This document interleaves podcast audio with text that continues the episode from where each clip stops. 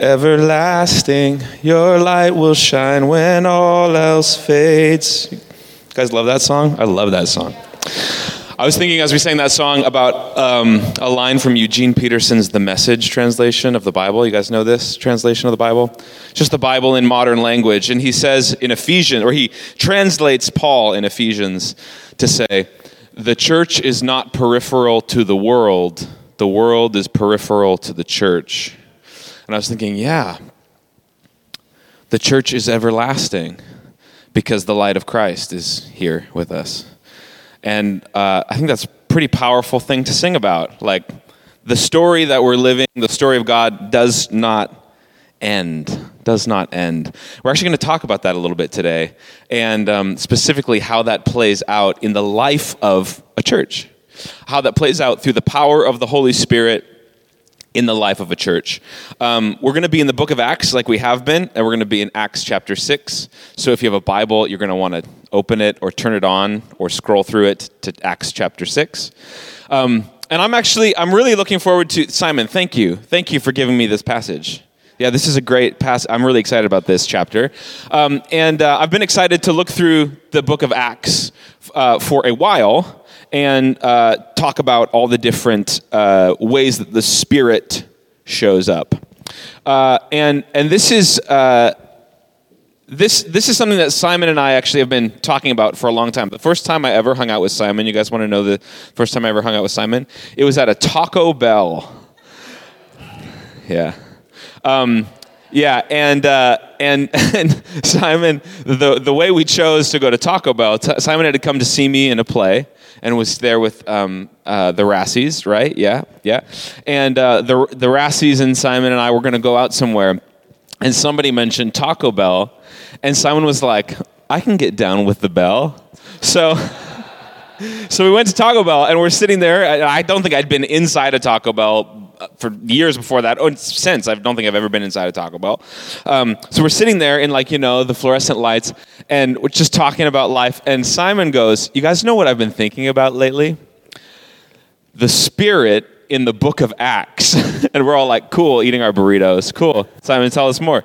And Simon was talking about how uh, the Spirit in the life of the church uh, seems to be just like erupting all the time. Like if you read the book of Acts, which is a story about the beginning of the church of Jesus, this story that is everlasting, that will continue, that is central to the story of the world, this story of Jesus Christ and his church. Um, if you read the story of Acts, which is the beginning of, of the church, the Spirit is appearing everywhere and and like in weird ways, exciting ways, interesting ways, unusual ways, unexpected ways, subtle ways. The Spirit is all over the Book of Acts, and uh, so Simon was talking about like, cool. Uh, what would it look like if we in our life as a church, as the people of God, uh, had experienced the Spirit in our day to day, kind of like all over our all over our lives, not just in these sort of spiritual moments or in a church service. What would it look like to live by the Spirit? So honestly, Simon, my whole friendship with you has been about living by the Spirit, and I'm I'm very excited to to get to start preaching some of this. This is very exciting. So, we are going to talk about Acts chapter 6. Let me pray for us before we read any scripture. Lord Jesus, by the power of your Spirit, illuminate your word to us. Jesus, you are the living word, and I believe that you are present by the power of your Spirit. Help us, Lord. Speak to our hearts. Reach the places in us that um, I have no access to. Jesus, would you just help us? Help us hear you. We love you. Amen. All right, let's start in verse 1. Now, in these days, when the disciples were increasing in number, a complaint by the Hellenists, we'll talk about who they are, arose against the Hebrews because their widows were being neglected in the daily distribution. And the twelve summoned the full number of the disciples and said, It is not right that we should give up preaching the word of God to serve tables. Therefore, brothers and sisters, pick out from among you seven men of good repute, full of the Spirit and of wisdom, whom we will appoint to this duty. But we will devote ourselves to prayer and to the ministry of the word. And what they said pleased the whole gathering. And they chose Stephen, a man full of faith and of the Holy Spirit, and Philip, and a bunch of other names. Verse 6 These they set before the, the apostles, and they prayed and laid their hands on them. So the apostles uh, are, are getting some complaints. The apostles are the original 12, right, or 11 at this point, disciples of Jesus who have been anointed to be, by the Spirit, to be apostles. Um, and, uh, and if we look at Acts chapter 1, when Jesus promises the Spirit to them, he says, I'm going to send you the Holy Spirit, and it's for you to carry my message to the world. So the apostles, the word apostle actually means messenger. It's related to the word angel which also means my messenger. It's about carrying a message into the world. So when the apostles say it's not right for us to give up preaching the word to wait at tables, they're not degrading, let's be clear, they're not degrading service. They're not saying it's less spiritual or less important to serve the poor. Absolutely not. What they're saying is we've been commissioned to do a specific thing, so we also need to find some people to do this specific thing. So um, that's, I think, important for us to understand. But, but, right off the bat in the church, I love this. This is so encouraging to me because so often I, I have said myself, and I hear folks say, I just want to go back to the early church, man. I just want to go back to the days of Acts, back to the beginning when it was all so like full of the Spirit and so exciting, and so uh, everyone was just like on mission together.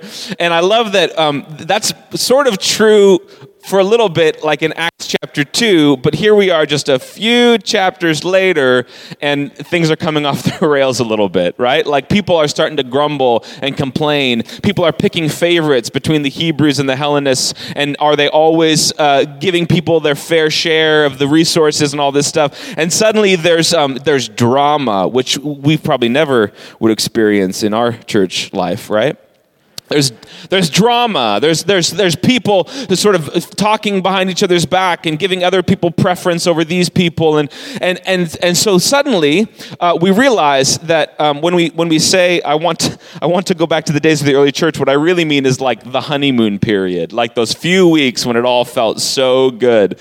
And this is encouraging to me because it means there has, there has been a struggle to live out the life of the church from the very beginning. Read any of the letters of Paul. They are, they are all written to churches who are just a mess, an absolute mess. Um, and and I, I don't say that to like shame on anybody or shame on the church or put, any, put the church down because the church is the bride of Christ. We don't want to do that. But it's important for us to recognize that Life, the story of God that we're living, life in the church, life in God's family is really, really, really messy and not in a cute way. It's not like like hashtag messy, no makeup girl, wash your face. It's like really, truly ugly sometimes. And I say that to point out that we have a need for the Spirit. In our life of the church, we do, we do not have the ability to live this story of God in the church well without the Spirit. So, this dispute arises among the Hellenists, which are basically Greek speaking Jews. So, at this point, um, the message of Jesus has not gone beyond the Jewish people, it has not gone to the Gentiles. It has been focused on the people of God in Jerusalem, the, the, the Jewish people. And, and Jesus um, was presented as and, and is fulfilling the prophecy of their Messiah, Jesus, the Jewish Messiah, right? So, these Jewish folks are all looking for the Messiah. Many of them come to believe that Jesus is the one we've been waiting for. And there, of course, the Hebrew Hebrew speaking Jews, those who, who uh, we read about throughout the whole Old Testament and, and have this long history, but there were also this group of Jews who were from more of a Greek centered culture. So these Greek speaking Jews. And unfortunately, sometimes these two groups didn't always see eye to eye. Historically, they actually were very suspicious of one another. And so it seems that whoever was doing the distribution to those in need in the church, whoever was handing out the help to all those in need, the, the widows, right, the people who, who needed a little extra help, the daily distribution was preferencing the Hebrews over the Hellenists or the, the Hebrew speaking Jews over the Greek speaking Jews because they were a little bit more suspicious of that group. So this is a problem. So people come to the apostles and they say, "Hey, we need we need to do something about this." And the apostles appoint or have the group appoint seven people who are going to oversee this distribution of resources. This is really interesting. The lists a bunch of names, but, but one person is really highlighted for us. Uh, all throughout chapter 6 and throughout chapter 7, one person is really highlighted. It's the person Stephen. The name Stephen appears in this text uh, several times. And it says this about Stephen They chose Stephen, a man full of faith and of the Spirit. He was described, really, all we know about Stephen at this point is that he's full of faith and he's full, he's filled up with the Spirit. And so they appoint Stephen and these other gentlemen who are full of the Spirit to do the work of serving the orphans and widows in the community, of taking care of those who need help, of, of taking care of the poor in their community. And this is really interesting because the apostles, what are they anointed to do? We just talked about this. The apostles are anointed to preach, to carry the message, to teach. And, and these seven people are then appointed by the Spirit to serve, to carry food from door to door, to distribute resources. Now, just think about this for a second, okay? If you had to choose a spiritual gift between preaching and going door to door carrying resources, which in like your deepest heart would you prefer? Like, let's say the Spirit of God shows up in the room and he's like, I'm ready to hand out gifts of the Spirit. I'm, I'm just, whatever you want, I've got your spiritual gifts right here. And he's like, you, you get prophecy. Yes. You're, you're going to speak in tongues. Yeah. I'm so excited. You're going to preach. Yes, this is awesome. You're, you're going to have a healing ministry, healing people by the Spirit of God. Yes, that's awesome. And then looks at one person and says, and you are going to bring food and resources to those in need. would part of you feel a little bit like, wait, wait, wait, wait, I want one of the cool gifts? Like, wait, wait, I don't want, I don't want the gift of the Spirit to do like logistics and administration. Like, I, I want the gift of the Spirit to like talk in front of people, to like, uh, like bring the Word of God forward into the world. What, what do you mean? Like my my spiritual gift is to serve, and it's really interesting because uh, so often when I when I think of spiritual gifts or gifts of the Spirit or the Spirit at work, I think of things that are really visible and really intriguing, and in some ways really entertaining to experience or to witness or to see or to, to feel within my own story, right? But uh, in this story, the Spirit empowers people for a radically unglamorous work. They are just handing out resources, taking care of daily, ordinary, everyday needs. They, they are not on stage. They are not, their pictures are not on the website. They, they, they are taking care of very mundane, ordinary needs. And this is really interesting for me to realize and to recognize because, as a person who um, has always loved attention, I need to remember, it's helpful to remember the Spirit does not draw attention. The Spirit, famously, like if you look at, at, at the, like the, the theology of the Spirit, pneumatology, like it's clear like any any theologian will tell you the spirit uh, like doctrinally famously infamously does not draw attention to itself but is always pointing to jesus. The spirit's whole job in the world is to point to jesus point people to jesus point us to jesus make jesus loom large. Similarly the spirit doesn't draw attention to itself but the spirit also does not draw attention to me which is really, really important for me to recognize. Because so often I think if I get attention, especially if it feels like good spiritual attention from other people, that must be the work of the Spirit. And, and the, the problem is that the Spirit actually draws attention not to me, not to itself, but to Jesus and what Jesus is doing in the world. This is what Jesus told his disciples in Matthew chapter 5, the Sermon on the Mount. He said, When you do your good works before others, they will see your good deeds and they will glorify your Father in heaven. Like they will see what you are doing in the Spirit. They will see your good spiritual acts, your supernatural graces. They will see your behavior. And instead of glorifying you, they will glorify your Father in heaven. So when it says Stephen is full of the Spirit to do the work of caring for the poor in their community, what it's saying is that Stephen has been anointed by the Spirit to disappear into the background, to serve humbly and lowly so that God may receive the glory. This is really uh, this is so important for me to conceive of and remember all the time because I'm so quick to forget the point. You guys want to know what the point of following Jesus is? You guys want to know the point? Is love. Jesus was super clear right?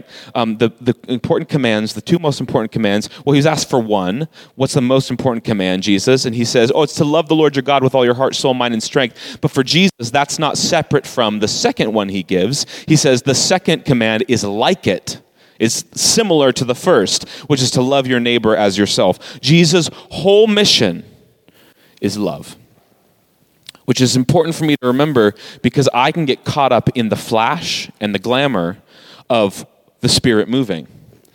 So, this is what Paul addresses in 2 Corinthians 14, famously, right? He says, I can speak in the tongue of angels, I can have all prophecy, but if I have not love, I'm just a noisy gong and a clanging cymbal. Stephen was anointed not to be up front, not to receive honor and glory, not to have big, flashy, exciting gifts.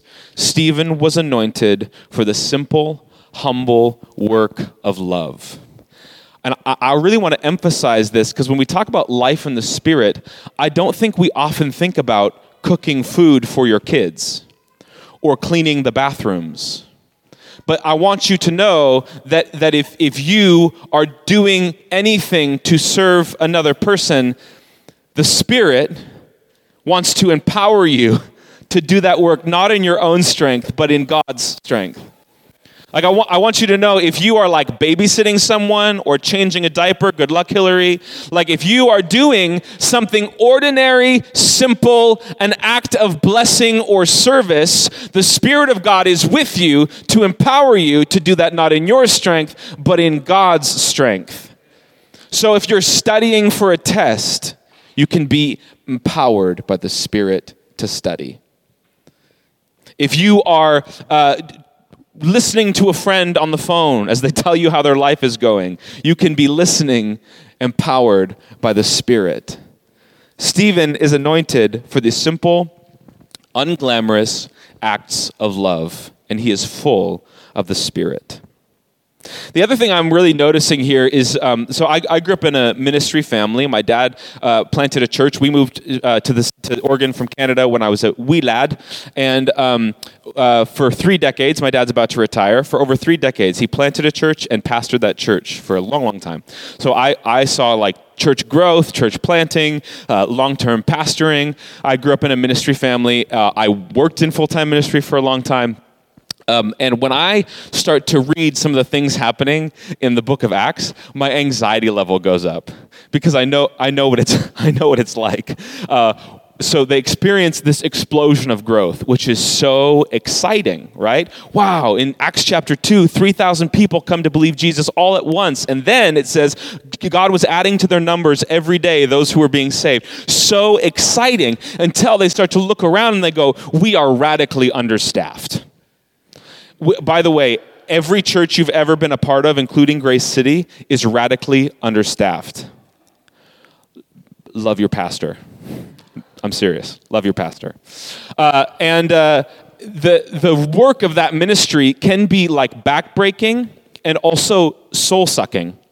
Especially when, uh oh, not only are we understaffed, we have so many people, so many programs we're trying to keep in the air. Now we have people who are playing favorites and people who are calling for justice. People who are saying what that, that that's happening and that's not fair, and well, this isn't right. Here's why I made that choice. And then now they're fighting. There are few things more disheartening to a church leader or ministry leader of any kind than when you are serving, giving, pouring yourself out, just trying to keep the thing going, and then suddenly the relational drama hits. Oh, as if I wasn't already depleted. It can absolute like everything that's happening here is a textbook recipe for absolute burnout. And burnout, when it comes to ministry, is really, really risky because when, we, uh, when our work is allied with our faith, sometimes burnout looks like losing your faith. Whether we do that like openly and outright, or whether we just sort of lose heart and trust in Jesus somewhere deep inside. And, and I, I'm like, how, how are these apostles, how are these leaders ever going to make it through this explosion of, of their congregation, this, this way understaffed and under resourced ministry, and now this like relational infighting. How are they ever going to make it through this without absolutely losing heart? And yet, we read in the very next verse where we stopped, verse 7 and the word of the Lord continued to increase. The numbers of the disciples multiplied greatly in Jerusalem. Many of the priests became obedient to the faith.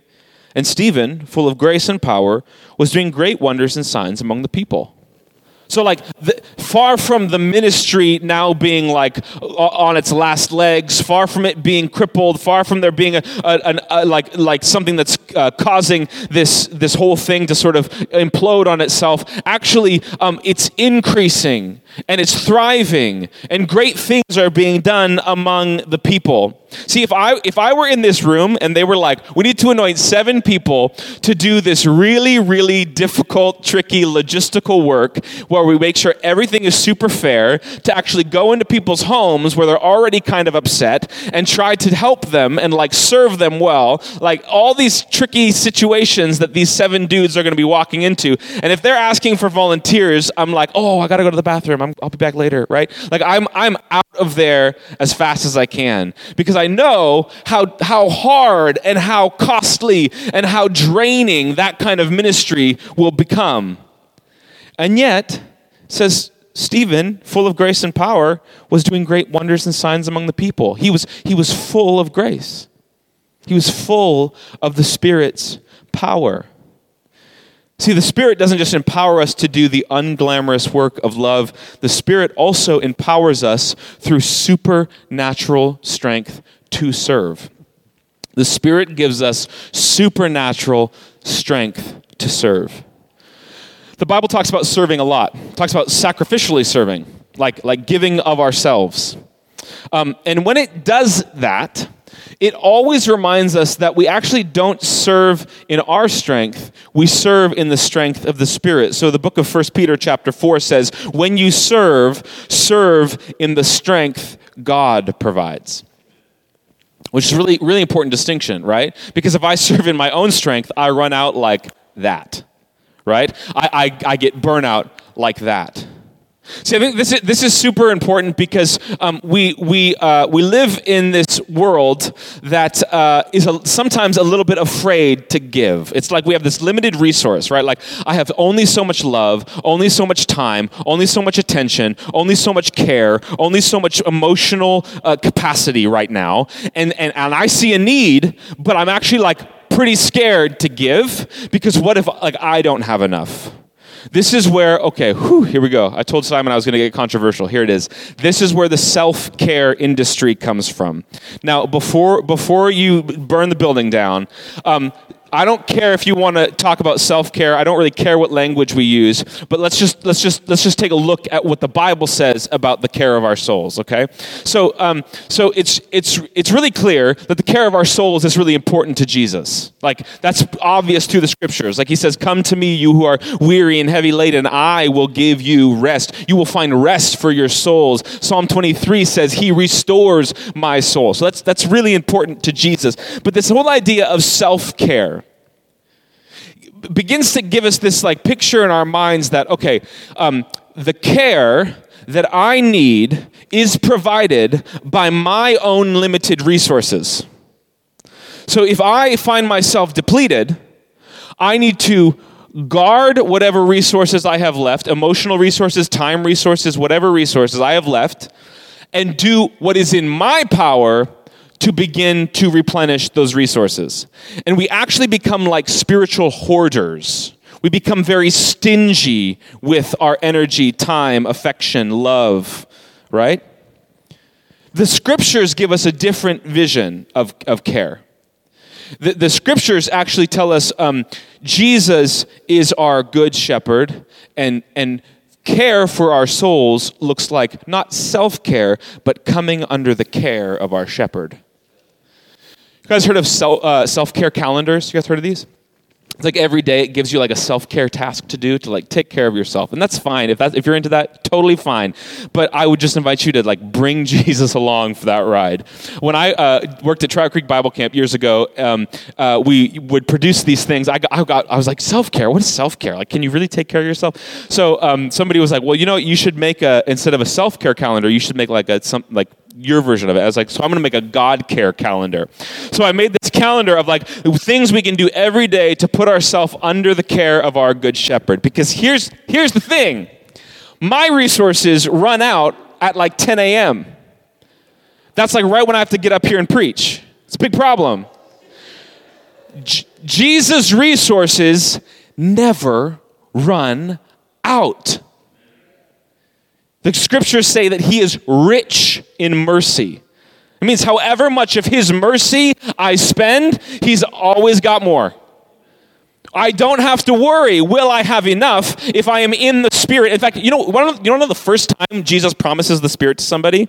Is in John chapter 4. He's meeting this woman, this Samaritan w- woman at the well. She's got a really dodgy past. She's not the person he should be talking to. And he offers her something called living water. And she's like, Well, I'm always thirsty every day, and I always have to come here and draw water. So if you had some kind of living water, that maybe I wouldn't be so thirsty anymore, right? And he says, Listen, if you drink this water from this well, uh, then you will be thirsty again. Obviously, that's how biology works. But whoever drinks the water I will give them, this living water, it will become in them a spring of life, welling up to eternal life.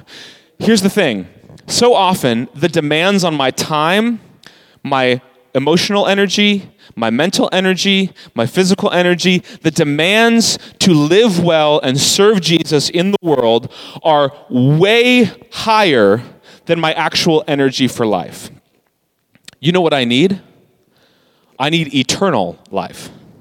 I need a kind of life welling up inside of me that does not run out, that has no end that actually just like bubbles up from some deep resource within my being and continues to flow over so that as I'm serving and offering people cups of water, I'm offering people the, the overflow of this thing that is welling up in me eternally. Y'all, Jesus is offering this woman the Spirit of God whose resources for life, eternal life, do not run out. I need some resources for life that do not run out. Because I, I, the, the older I get and the more responsibilities I am given, which, by the way, if you serve Jesus well, your reward is usually to have a higher level of responsibility and more things to potentially worry about, right? And Jesus, when he offers us responsibility or a need to meet or someone to serve or something to do or a way to pour ourselves out, he does not do so without also providing the unending source of life for us to draw from, drink from. It's the river of life. So I, I would just say, Stephen, I would suggest that Stephen is able to do all this work in this really tricky and, and fra- uh, like fractured community because he is not necessarily practicing self care, but he is living under the care of his good shepherd. And, and if you're like, well, Ben, when I, when I sit down and pray and I put myself under Jesus' care, I would call that self care. Great. I don't care what you call it. The point is that I don't have what I need. I therefore need the Spirit. And by the way, mm, mm, can I get even more controversial? The Spirit of God and the love that He um, wants to give the world through me. Spirit of God does not know anything about boundaries. The Spirit of God loves, serves, gives in all times to all people in all ways. And if I am living by the Spirit, my boundaries might be important, but are never an excuse not to love. Because Peter tells us in one of his letters in the New Testament that God has given, freely given, everything I need for life and godliness. Everything. Like, I, I think he means everything. Like, he's given us all the resources we could possibly need. So, when I get that call, somebody in crisis, and I'm tempted to ignore it or to respond with, like, so sorry, I just don't have the capacity right now or whether I'm, this is, this is a big one, right? Or whether I want to just respond and be like, well, I'll try to remember to pray for you, or like pray, praying for you, prayer hands, right? Like when I want to respond that way, the Spirit of God within me is offering me another choice. Like, is offering me such a deep, unending well of love that I can actually get on the phone. I can actually go see the person. I can actually do the work of bringing God's kingdom into this world. In short, I can become the answer to my own prayer hands, right? Which is, which is a, a, radical way of thinking. The, the book of James, James is, by the way, one of the apostles that's part of all this. The book of James, he says, if you see a brother or sister in need of clothes, clothes or food, and you say, hey, be well fed and be warmly dressed, but you don't actually do anything to help them, then you have actually not loved them. He's like super explicit about it. And it's like, ooh, yikes. Because all the time when I hear a need, I'm like, hey, I'll be praying for you. And in my mind, I'm thinking, I don't have time or energy to deal with this right now, but I'll be praying for you. Prayer hands, right? When, when the Spirit of God wants to love, like do the verb of love through me, and I don't want to get involved. I know what it'll cost me. I'm already so tired. The Spirit wells up within me to say, You do have resources. They're not of this world, they're supernatural resources to love, to serve, to give. Now, hear me out well. I am not inviting us to throw caution to the wind and burn ourselves out and sign up for every ministry. If you know me, you know that is not my jam. Like, I just think that's a terrible idea. What I am inviting us to think about is how might my serving, loving, and showing up for others be different if I recognize that my resources are a drop in the bucket, but the Holy Spirit is a spring of living water welling up to eternal life? And how might my showing up and serving other people in my life, my, my husband, my wife, my kids, my grandma, my grandpa, my parents, my anybody who walks into my life, how might it look different if I begin to draw on the unending life of the Spirit of God within me, within me. So the Spirit anoints Stephen to do the unglamorous work of love, quiet, humble work of love and, and anoints Stephen and these other guys with supernatural strength to serve beyond their own ability. And then, um, as often happens in some of our best ministry efforts, things um, are not the way we'd like them to be. Uh, people don't just come and go, "Thank you so much. This was so great." And oh yeah, look, we did it. We've, we we found utopia, guys. Like like uh, we just had to organize things a little differently, and suddenly our church looks like paradise. Awesome. Because if it's not issues rising up within the church, it's pressures from outside the church. So Stephen does everything right. He cares for the poor. He obeys all the rules, and yet Watch what happens in verse 9. Some of those who belonged to the synagogue of the freedmen and the Alexandrians, those from Cilicia and Asia, rose up and disputed with, with Stephen. Verse 10. But they could not withstand the wisdom and the spirit with which he was speaking. Then they secretly instigated men who said, We have heard him speak blasphemous words against Moses and God. And they stirred up the people and the elders and the scribes, and they came upon him and seized him and brought him before the council. And they set up false witnesses who said, This man never ceases to speak words against this holy place and the law. And on and on and on it goes. Stephen gets arrested and falsely accused. The dude was just loving people. Like he was just living out the life of the Spirit, humbly serving others, quietly serving others. He was just having a supernatural energy from God pouring through him to love and bless and heal the people around him. He was doing nothing wrong, and he gets arrested and falsely accused. And here's the deal I've never been arrested and falsely accused but I have sometimes had it, had it seem like my best efforts of love and service did not pan out the way I wanted them to.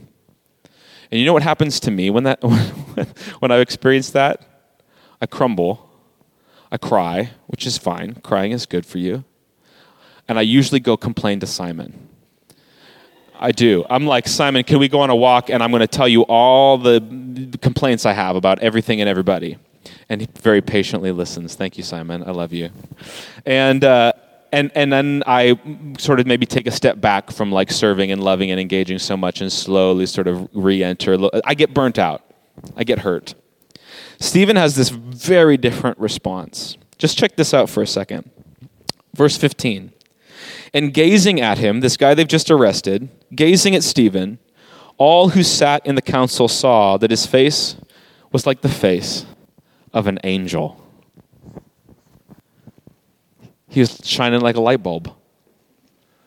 It, it, he had just poured himself out through the power of the Spirit in love, in service, not taking the spotlight, not grabbing the microphone, being humble, being in the background, and disaster struck. And far from crumbling, he stood there radiating the glory of God. The Spirit anointed Stephen to do the unglamorous work of love. The Spirit gave him supernatural strength to do that love far beyond his own capacity. And the Spirit provided him with otherworldly resilience. A kind of resilience that you look at and you're like, dude's on fire. Like there's something else shining out of this man. There's a, a power, a glory, a brilliance, a light coming out of his face. When we look at him, it looks like the people of heaven, it looks like the angels. It's incredible the way he's able to stand there and far from crumbling, far from complaining, far from feeling bad for himself, he radiates the glory of God. It's like everybody else around him is freaking out and Stephen's fine. Stephen is standing strong in the Spirit. Stephen is cared for by his good shepherd who has promised in John 15 and 16 to come take up residence in his own soul. Like Jesus, the, the, the caretaker of my soul, is in me. He's, he's in me. Paul says, The power that raised Jesus from the dead now lives in me. So Stephen faces all kinds of opposition and even the threat of death, and he shines like an angel. This reminds me of a book I started reading this week. Um, if you haven't checked out the book Resilient by John Eldredge, highly recommend. But he tells this story of St. John of the Cross. Anyone know St. John of the Cross? He wrote, he wrote a famous book called The Dark Night of the Soul, but he was also a famous medieval spiritual poet. He's a mystic poet who like, wrote these beautiful ballads of love for God. And I learned this story from John Eldredge's book this week that when St. John of the cross was writing in the in the Middle Ages was writing these ballads of love and praise and glory to God, and they're gorgeous. They're like they're like they'll make you weep. They're just these ballads of praise to God. When he was writing those, he had been arrested by the church for trying to reform the Carmelite order of monastics. He'd been arrested by the church and put in a cell that was so small he couldn't stand up or stretch out in any direction. He was stuck in it for two years with no place to go to the bathroom but right there on the floor. He was regularly taken out and beaten to the point where he was permanently crippled. And in that place, It's not that we say, oh, it's not that bad because God was with him. That's not the point at all. It's horrific. It's awful. It's it, with the things you might be facing, the things Stephen is facing, horrific, awful. God is not uh, the person persecuting you. God is not supporting your persecutors. But in the midst of this darkness and this evil and this pain and this opposition and this absolute catastrophe, St. John of the Cross had this inner resilience, this Spirit of God, this living water welling up to eternal life and overflowing in praise. He was fine. Like, like he, he was in pain, he was in, he was struggling, but internally, his soul was well. The Good Shepherd was there, taking care, offering care and resilience, offering healing, offering love. The Spirit offers us otherworldly resilience. And this is so important because I have to be honest with you guys. Right now in my life, has probably a lot to do with the world we've been living in the last few years. Also, just with like personal things in my own life. But right now in my life, probably once a day, I go, oh, I don't know if I can do it. I don't know if I can make it. The demands are too high, the responsibilities are too heavy. The spiritual needs around me and in my own soul are too great. And, and in those moments, um, if I try to dig deep and look for something in myself, if I try to like practice self care and offer myself the resources I need, um, it is a hopeless, hopeless exercise. But if I can lift my eyes a little bit and say, I don't know if I can make it, but there is one who lives in me who survived death there is one who lives in me whose power does not end, whose mercy is rich and abundant. There is one who lives in me who wells up like living water, welling up to eternal life. And if I can remember that, then I start to look around and I go, I don't know if I can make it, but Jesus can. Jesus can. And He now flows through me. His blood is in my veins, His spirit is in my body. It's like Paul said, For me to live is Christ. It is Christ's life pouring through me that enables me to get through two hours of any given day, let alone years upon years upon years upon years in this world. Because can we be honest? The story of Stephen is not unique. We all face things that are beyond our control, that are painful, difficult, ugly, unfair, unjust? Can we be honest and just remember like this world is not utopia? This, this world is not the kingdom come. This world is carrying our cross. But we're not alone. like we are on the road with the cross on our back with one who has carried it already.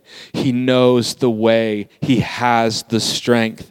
And if I can just turn in, into him, lean into him, rest in him, draw from his resources, I will be shocked at how much I'm able to serve, at how humble I'm able to be and at how resilient I can find myself even when life is crashing down around me. The worship team can come on up. I'll, I'll end with this.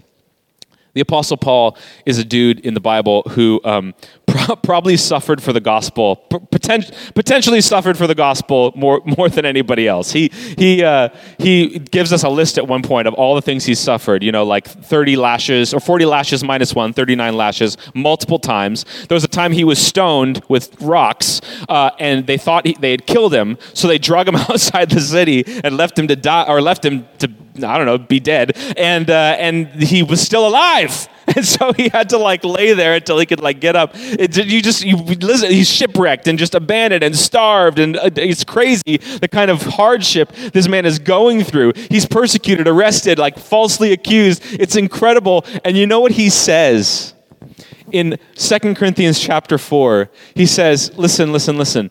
I have a power from God, the spirit power from God. And he says, you, you know where that spirit lives? It lives in this cracked and fragile jar of clay. He describes his life and his being and his soul as this really fragile clay jar. And he says, This, this is important because this shows that the all surpassing power is from God and not from us. That's how he puts it. The all surpassing power. What, what things in the world and in your life do you not have the energy, power, resources to tackle? There is an all surpassing power. And you and I are just these fragile jars of clay in which that all surpassing power has chosen to dwell. And when I begin to see my life that way, it imbues in me a kind of resilience I did not know existed. And it is not from me, it is, I'm just the jar of clay. This all surpassing power is from God and not from ourselves. I think this is the kind of spirit when it says when it says Stephen is full of the spirit there's a lot of things we can be full of. I heard a pop star recently uh, saying that we we all need to be full of ourselves. That's like be full of yourself. If you're not full of yourself, what are you full of? Okay, but what about being full of the spirit? These men are full of the Spirit. Stephen is full of the Spirit. Verse 8 Stephen, full of grace and power from the Spirit. We're going to take communion in a second. Kind of an abrupt transition, but not really. Because what I'm remembering this morning is that our whole life of faith with Jesus is one of receiving. I mean, our whole life of faith. Every time I repent, every time I grow, every time I read my Bible, I am receiving the grace of God to be able to do that thing. My whole life with Jesus is one of receiving. I do nothing apart from Him. And boy, do I need to receive. Oh, talk about a need for eternal life. Talk about a need for the Spirit of God welling up within me. Talk about a need for resilience. And at the communion table, I remember that I bring nothing. Nothing is required. I just get to receive. Jesus said, This is my body. This bread is my body broken for you. It's yours. You don't have to do anything. Take it and eat.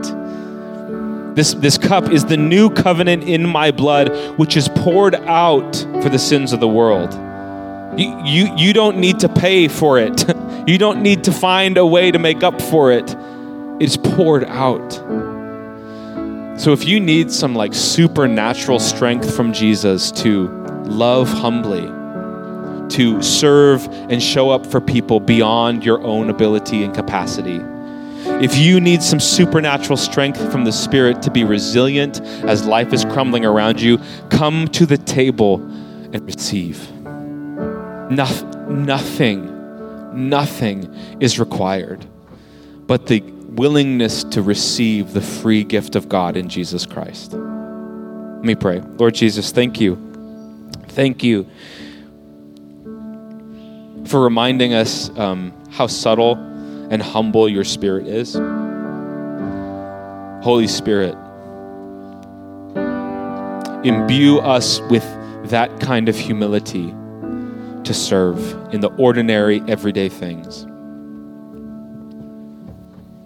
Jesus, thank you for reminding us that your Spirit gives us resources and capacity beyond our own, beyond our own capacity.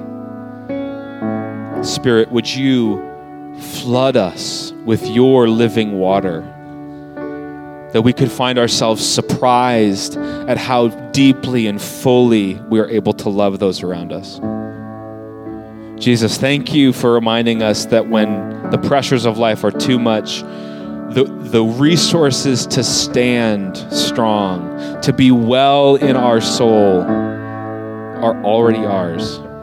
Holy Spirit, would you imbue us with that kind of resilience.